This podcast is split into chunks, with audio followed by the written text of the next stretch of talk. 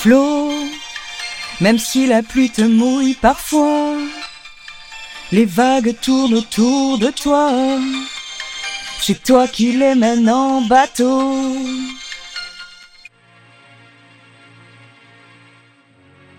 C'est une chanson un peu kitsch que beaucoup ont oubliée. Mais celle dont parle Pierre Bachelet à travers ses mots, elle a marqué l'histoire de la navigation à jamais. Surnommée la petite fiancée de l'Atlantique, ceux qui la connaissaient vraiment la décrivaient plutôt comme un génie des océans. Son nom, Florence Artaud. Sur Terre, sur la mer et dans les airs, découvrez sa true story.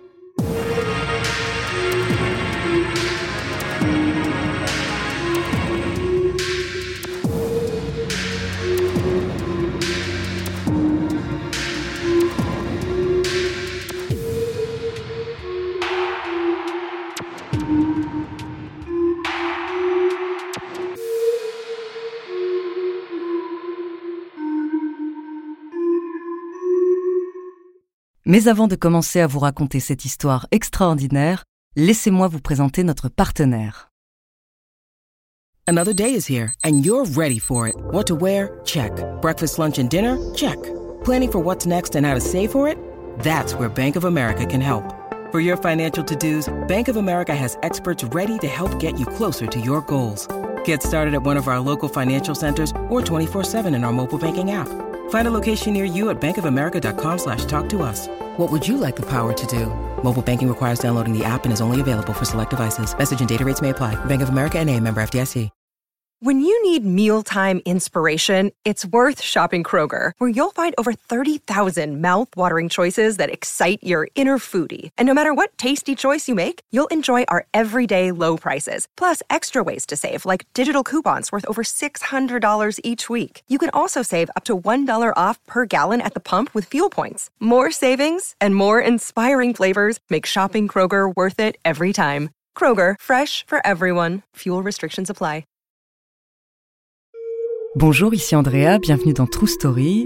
Alors aujourd'hui, je suis très émue de, vous raconter l'histoire de Florence Artaud. C'est l'occasion de lui rendre hommage et de rendre hommage par la même occasion à toutes les femmes qu'elle représente, des femmes fortes qui ont des destins incroyables et qui s'érigent effectivement en modèle pour toutes et tous. Florence Artaud naît en 1957. Elle grandit dans le 16e arrondissement de Paris, dans la bourgeoisie, élevée comme une fille de bonne famille. Elle découvre donc très vite que les garçons ont le droit de faire beaucoup plus de choses qu'elle, ce qui l'agace fortement. D'autant plus que grâce à son père éditeur de récits d'aventure, elle côtoie Éric Tabarly et Bernard Moitessier, deux grands navigateurs qui la font rêver. Elle a aussi découvert la voile avec son père et son frère et pratique régulièrement au club d'Antibes. Très jeune, Florence a envie de découvrir le monde et de vivre libre. Malheureusement, un grave accident va la forcer à mettre en pause tous ses projets. À 17 ans, alors qu'elle et ses amis faisaient les fous en voiture comme elle le raconte, la voiture fait 8 tonneaux. La jeune femme en ressort avec une fracture du crâne, elle est plongée dans le coma et défigurée. Elle va mettre près de deux ans à s'en remettre, pendant lesquels elle ne peut ni étudier ni faire du sport. Pourtant, des années plus tard, elle parle de cet accident comme d'une chance. D'une part, elle se réveille convaincue qu'il ne sert à rien d'attendre pour vivre. D'autre part, c'est l'occasion pour elle d'arrêter ses études de médecine et d'aller faire du bateau, la seule activité qui lui est autorisée. Pour faire ses armes, comme tout le monde, elle doit trouver une place sur un bateau.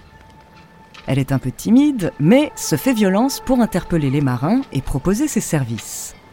Un homme lui demande finalement de rejoindre son équipage. Elle comprend qu'il n'est pas seulement intéressé par ses compétences de navigatrice, qu'il espère autre chose, mais elle décide de partir avec lui quand même.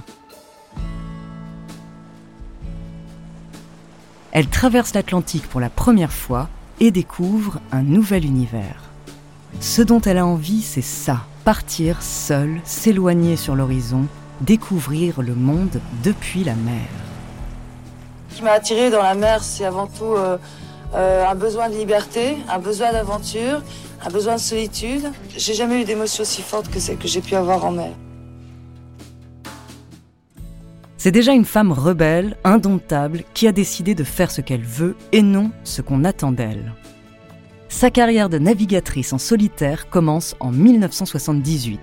Elle prend le départ de la première édition de la Route du Rhum qui rallie Saint-Malo à la Guadeloupe. Cette nouvelle course est une des plus difficiles transatlantiques en solitaire et déjà Florence finit 11e.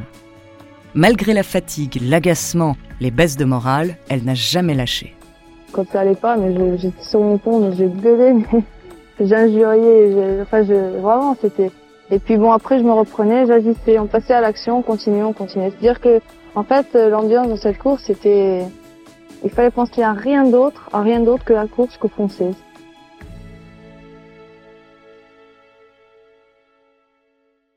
La dangerosité de la course va faire ses premiers ravages lors de la deuxième édition. Alain Collat disparaît en 1982 à bord du tristement célèbre Manureva. Quatre ans plus tard, le bateau d'un autre skipper, Loïc Karadec, se retourne. Florence Artaud se déporte de sa trajectoire pour lui venir en aide. Malheureusement, le corps de l'homme ne sera jamais retrouvé.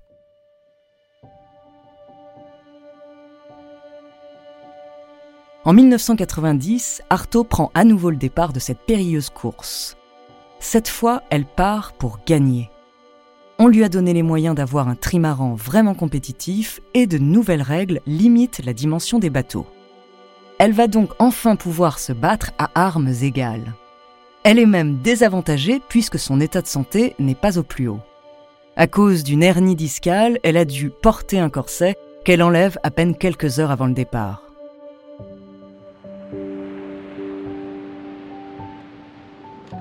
Après quelques jours, elle est en tête. Mais au lieu d'avancer sereinement, Florence va enchaîner les mésaventures. Lors du sixième jour, elle tombe en panne de radio. Elle doit continuer sa route sans routeur, sans information météo, sans renseignements sur les positions de ses adversaires. Et puis à cause d'un avortement deux semaines avant son départ, elle fait une hémorragie. Pendant deux jours, la douleur et la fatigue la rongent. Mais avec autant de courage que de folie, Seule dans la cabine de son immense navire, maltraitée par les vagues, elle continue. Elle n'a qu'une chose en tête, aller au bout.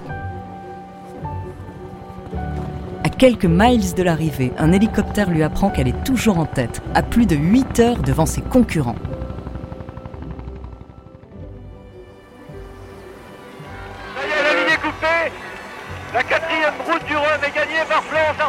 Le 18 novembre 1990, Florence Artaud franchit en vainqueur la ligne d'arrivée de la troisième route du Rhum. Au port de Pointe-à-Pitre, elle est accueillie comme une rockstar. À bord de son trimaran doré qui illumine cette folle nuit, les bras levés malgré l'épuisement, elle est acclamée par la foule. Ah, je suis contente évidemment, j'en reviens pas, je crois que je réalise pas encore vraiment. Elle est la première femme à remporter cette course. Quelques mois avant, elle avait déjà explosé le record de la traversée de l'Atlantique en battant le précédent de presque trois jours. Enfin, le regard sur elle va changer. Avec ses victoires en solitaire, même ses concurrents les plus machos sont bien forcés d'admettre qu'elle peut les battre. Ah, ça leur embauche un coin, hein Comme quoi, même quand on est une gonzesse, euh, tout est possible elle est élue championne des champions français par le journal L'équipe en 1990.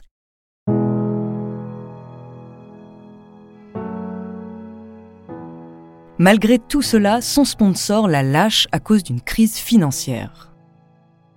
Elle n'abandonne pas la mer pour autant et embarque comme équipière ou en double. Elle court notamment avec son vieil ami le navigateur Jean Le Cam, mais aussi avec Philippe Poupon et Bruno Perron, qui ont auparavant été ses concurrents. En 2003, elle projette de construire un catamaran géant de 33 mètres pour battre de nouveaux records seule. Malheureusement, une nouvelle fois, elle ne trouve pas de financement. Plus tard, elle espère fêter les 20 ans de sa victoire sur la route du Rhum. Mais les sponsors préfèrent confier l'immense trimaran sur lequel elle voulait courir à un homme. La championne est littéralement dégoûtée et commence à se lasser de cette course incessante après l'argent.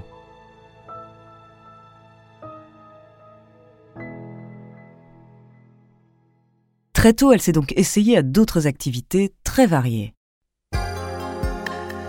En 1989, elle a enregistré trois chansons avec Pierre Bachelet dans Flo, que vous avez pu entendre en intro de l'épisode. Chacun fait comme il est, chacun prend feu comme il peut, mais sous le ciel immense, tous les rochers du silence, tous les oiseaux en partance se retrouvent parfois. Chacun est fait comme il est, chacun prend feu comme il peut, chacun va son chemin. La navigatrice et fille d'éditeur écrit aussi. Elle raconte ses aventures dans Fiancée de l'Atlantique en 1982, L'Océane en 2008, et plus tard dans Cette nuit la mer est noire, elle revient sur un deuxième accident qui a failli lui coûter la vie. En 2011, partie fêter son anniversaire seule sur son bateau, elle tombe à l'eau à cause d'une mauvaise vague. Elle pense à ses amis Tabarly, Kola, Karadec et tant d'autres disparus en mer, comme on dit poétiquement. Mais Florence va défier la mort une fois de plus. Grâce à un téléphone étanche, elle réussit à joindre sa mère qui va faire le nécessaire pour envoyer les secours. Celle qu'on surnomme la petite fiancée de l'Atlantique a aussi fait corps avec la Méditerranée.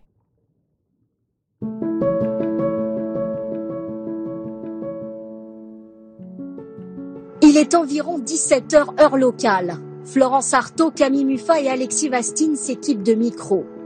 L'équipe de production se prépare à démarrer l'épreuve. Tous ont attendu plusieurs heures que les conditions météo soient favorables. Puis, les trois athlètes montent dans un premier hélicoptère avec un caméraman. Ils ont les yeux bandés comme le veut la règle du jeu. Ils ne doivent pas avoir de repères. Malheureusement, la mort va la rattraper en 2015.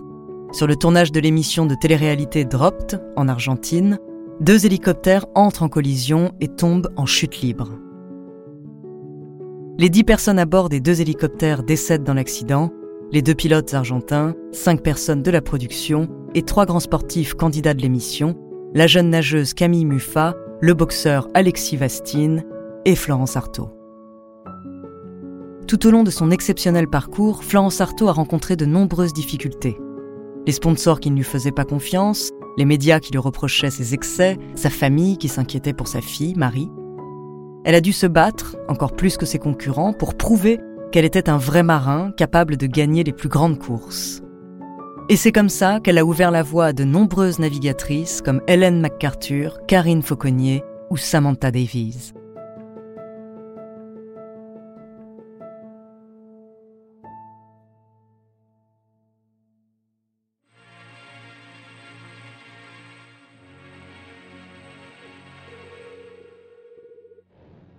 Merci d'avoir écouté cet épisode de True Story. La semaine prochaine, je vous parlerai du premier grand sportif noir.